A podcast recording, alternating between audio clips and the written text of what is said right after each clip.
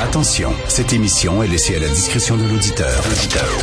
Les propos et les opinions tenues lors des deux prochaines heures peuvent choquer. Peuvent choquer. Oreilles sensibles s'abstenir. Richard Martineau. Martino. Un animateur pas comme les autres. Richard Martineau. Cube Radio. Bonjour, euh, bon jeudi, merci euh, d'écouter Cube Radio. Euh, mon ami Steve Fortin, euh, qui a toujours des bonnes histoires sur sa page Facebook, euh, aujourd'hui fait la liste des pays avec les plus grandes réserves de pétrole, OK?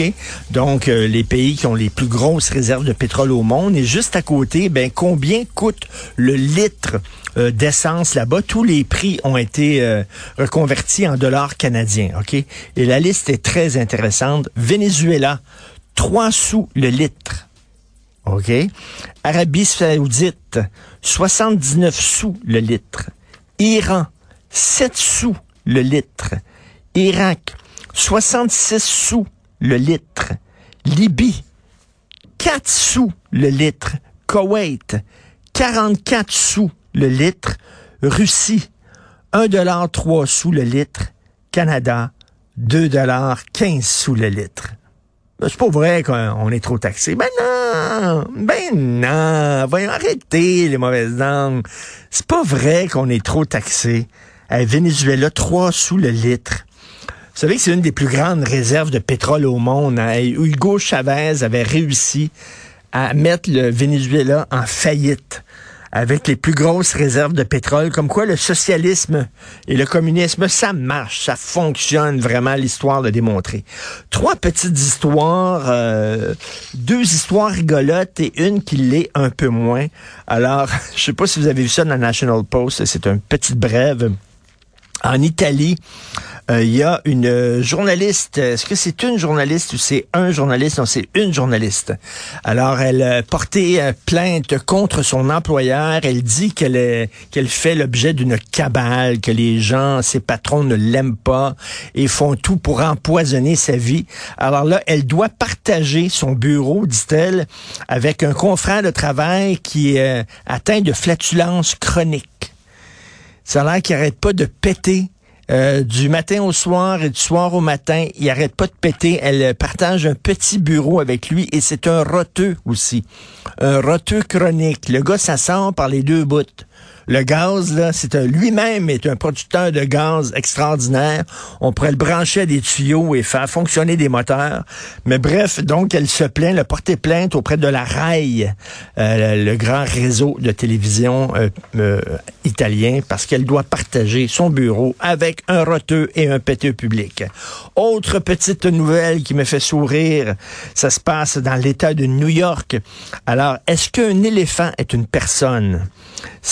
Que devra trancher euh, bientôt euh, une cour à New York parce que ben il y a un éléphant euh, qui est dans le zoo du Bronx, magnifique zoo du Bronx que je suis déjà allé visiter, un éléphant qui a de 51 ans qui s'appelle Happy. Happy comme la toune. Alors donc là il y a des gens, des militants pour les droits des animaux qui euh, disent euh, ben c'est une personne et on n'a pas le droit de détenir une personne contre son gré. Et lorsqu'on dit personne en termes juridiques, ça veut pas nécessairement dire un être humain, hein, mais ça veut dire une personne. Donc, euh, on veut sortir l'éléphant parce qu'on dit qu'il a l'air très triste. On veut le sortir du zoo. Donc, on dit euh, on n'a pas le droit de détenir une personne contre son gré. Donc, la cour euh, dans ce coin-là va se prononcer là-dessus bientôt. Mais là, si jamais on dit qu'effectivement on accorde des droits à l'éléphant, on le reconnaît comme personne, ça voudrait dire que les New-Yorkais ne pourront plus avoir d'animaux domestiques. Parce que si un éléphant est une personne, pourquoi pas ton chien? Si c'est bon pour euh, Dumbo, c'est bon pour Pitou, c'est bon pour Fido, hein? Donc, alors, ça veut dire euh, salut les chiens, salut les chats, euh, salut les hamsters les petites souris. Donc, la cour va se prononcer là-dessus. Et est-ce que ça veut dire que, par exemple, si j'ai des poux, ou si votre enfant a des poux, vous pouvez pas lui mettre un shampoing anti-poux parce que vous allez tuer, vous allez tuer des êtres vivants. Il faut laisser le poux, euh, dire vivre sa vie de poux. On n'a pas le droit de, et des morpions. Si jamais vous attrapez des morpions, euh, messieurs, mesdames, faites attention, il faut pas nécessairement tuer vos morpions parce que c'est un être vivant peut-être. C'est peut-être une personne. Il va falloir que vous les tiriez de vos poils un à un et les mettre quelque part dans un bocal et leur donner un nom à chacun de vos poux, de vos morpions. Alors, autre nouvelle qui a attiré mon attention.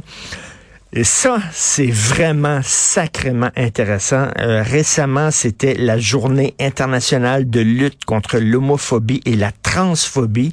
Et il y a une université en Ontario, c'est pas à l'autre bout du monde, en Ontario, qui sur sa page Instagram a mis deux femmes en train de s'embrasser pour lutter contre l'homophobie, tout ça. Et ça, et ça un scandale. Pourquoi? Pourquoi ça crée un scandale qu'on mette deux femmes en train de s'embrasser, pensez-vous? Elles avaient un hijab. Oh là là là là là là là. Alors là, la communauté musulmane est en calvaire. C'est dans la cité de London, mais pas London, Angleterre, London, Ontario. La communauté musulmane est en calvaire. On demandé, euh, les porte-parole de la communauté ont demandé à l'université en question de retirer cette image-là. Et là, il y a un des leaders de la communauté musulmane, euh, c'est un imam, euh, Abdel Al-Fattah Touakal, qui dit vraiment, c'est une insulte à notre religion. Pourquoi vous avez visé notre religion en particulier? C'est de l'islamophobie. Vous allez enlever cette image-là et devinez quoi? L'université l'a enlevé. Imaginez si c'était des, catholiques extrémistes blancs. On aurait dit, ma petite gang de réactionnaires, vous autres, c'est la journée contre l'homophobie. On est là pour les droits des gays, les droits des minorités sexuelles. Prenez votre Christi de trop, ma gang de réac catholiques, extrême droite catholique. Mais là, c'est des musulmans intégrés. Ah ben, c'est pas la même affaire, c'est des arabes. Là, si t'es contre, ben t'es raciste. Voyons donc. Fait que, tu sais, il y a deux formes d'extrémisme religieux. Il y a l'extrémisme religieux blanc, chrétien, ah, ils sont contre l'avortement, ils sont contre le mariage gay, c'est des écœurants. Par garde, ils sont présents au Parti conservateur. Faut pas voter pour le Parti conservateur parce que c'est l'extrémisme religieux catholique, ça n'a pas de sens. Mais quand c'est des extrémistes religieux qui ont la peau basanée, ou qui viennent d'un autre pays. Ah, soudainement, c'est vrai, on les a insultés en montrant deux femmes s'embrasser. Et là, les femmes qui sont les militantes, qui ont un hijab, puis qui disent, nous autres, là, nous autres, c'est pas vrai que vous dites que une certaine religion, parce qu'on a un voile, on est contre l'avortement, puis on est contre, contre l'homosexualité, c'est pas vrai. En Ontario, les imams, ils ont dit, nous autres, là, c'est pas vrai que notre religion là, va être associée à deux femmes qui s'embrassent. Vous nous avez visé particulièrement, nous. C'est incroyable. Et là, l'université, plutôt que se tenir debout, l'université avait, avait deux choix. Soit ils défendent les droits des gays, soit ils défendent la liberté religieuse et les droits des musulmans. Ils ont décidé, eux autres, de défendre des hommes euh, euh, qui étaient extrémistes religieux qui voulaient rien savoir de voir deux femmes s'embrasser. Puis on dit ça, les droits de cette minorité-là, qui est une minorité réactionnaire, extrémiste, misogyne, homophobe, ont préséance sur les droits des minorités sexuelles, alors que c'était la journée même où on luttait contre l'homophobie, la transphobie. Donc ça, ça veut dire que chez les musulmans, eux autres, ils ont le droit d'être transphobes. Ils ont le droit, c'est leur culture. On peut pas les juger. C'est leur culture. Les chrétiens transforment sont une gang d'écœurants. C'est des dégueulasses. Mais, mais, les musulmans rigoristes transforment, ben, il faut les comprendre. C'est comme ça qu'ils vivent chez eux. Il y a pas, tu sais, quel racisme en même temps. Quel racisme parce qu'il y a plein de musulmans qui sont pour l'homosexuel. Il y a plein de musulmans homosexuels. Irshan Manji, qui est une des plus grandes militantes contre l'islamisme, contre l'extrémisme musulman au Canada. C'est une journaliste au Canada. Elle est lesbienne. Elle est musulmane, modérée, lesbienne.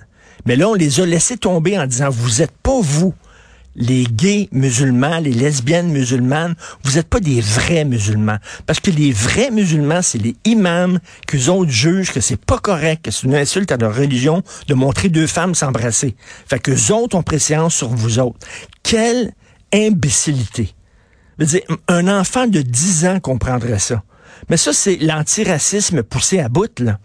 C'est-à-dire qu'un quelqu'un qui est racisé a le droit d'être homophobe. Quelqu'un qui est racisé a le droit d'être transphobe mais un blanc n'a pas le droit. Fait que la, couleur de ta peau te donne le droit d'être intolérant. C'est, c'est sacrément flyé. C'est dans le National Post aujourd'hui.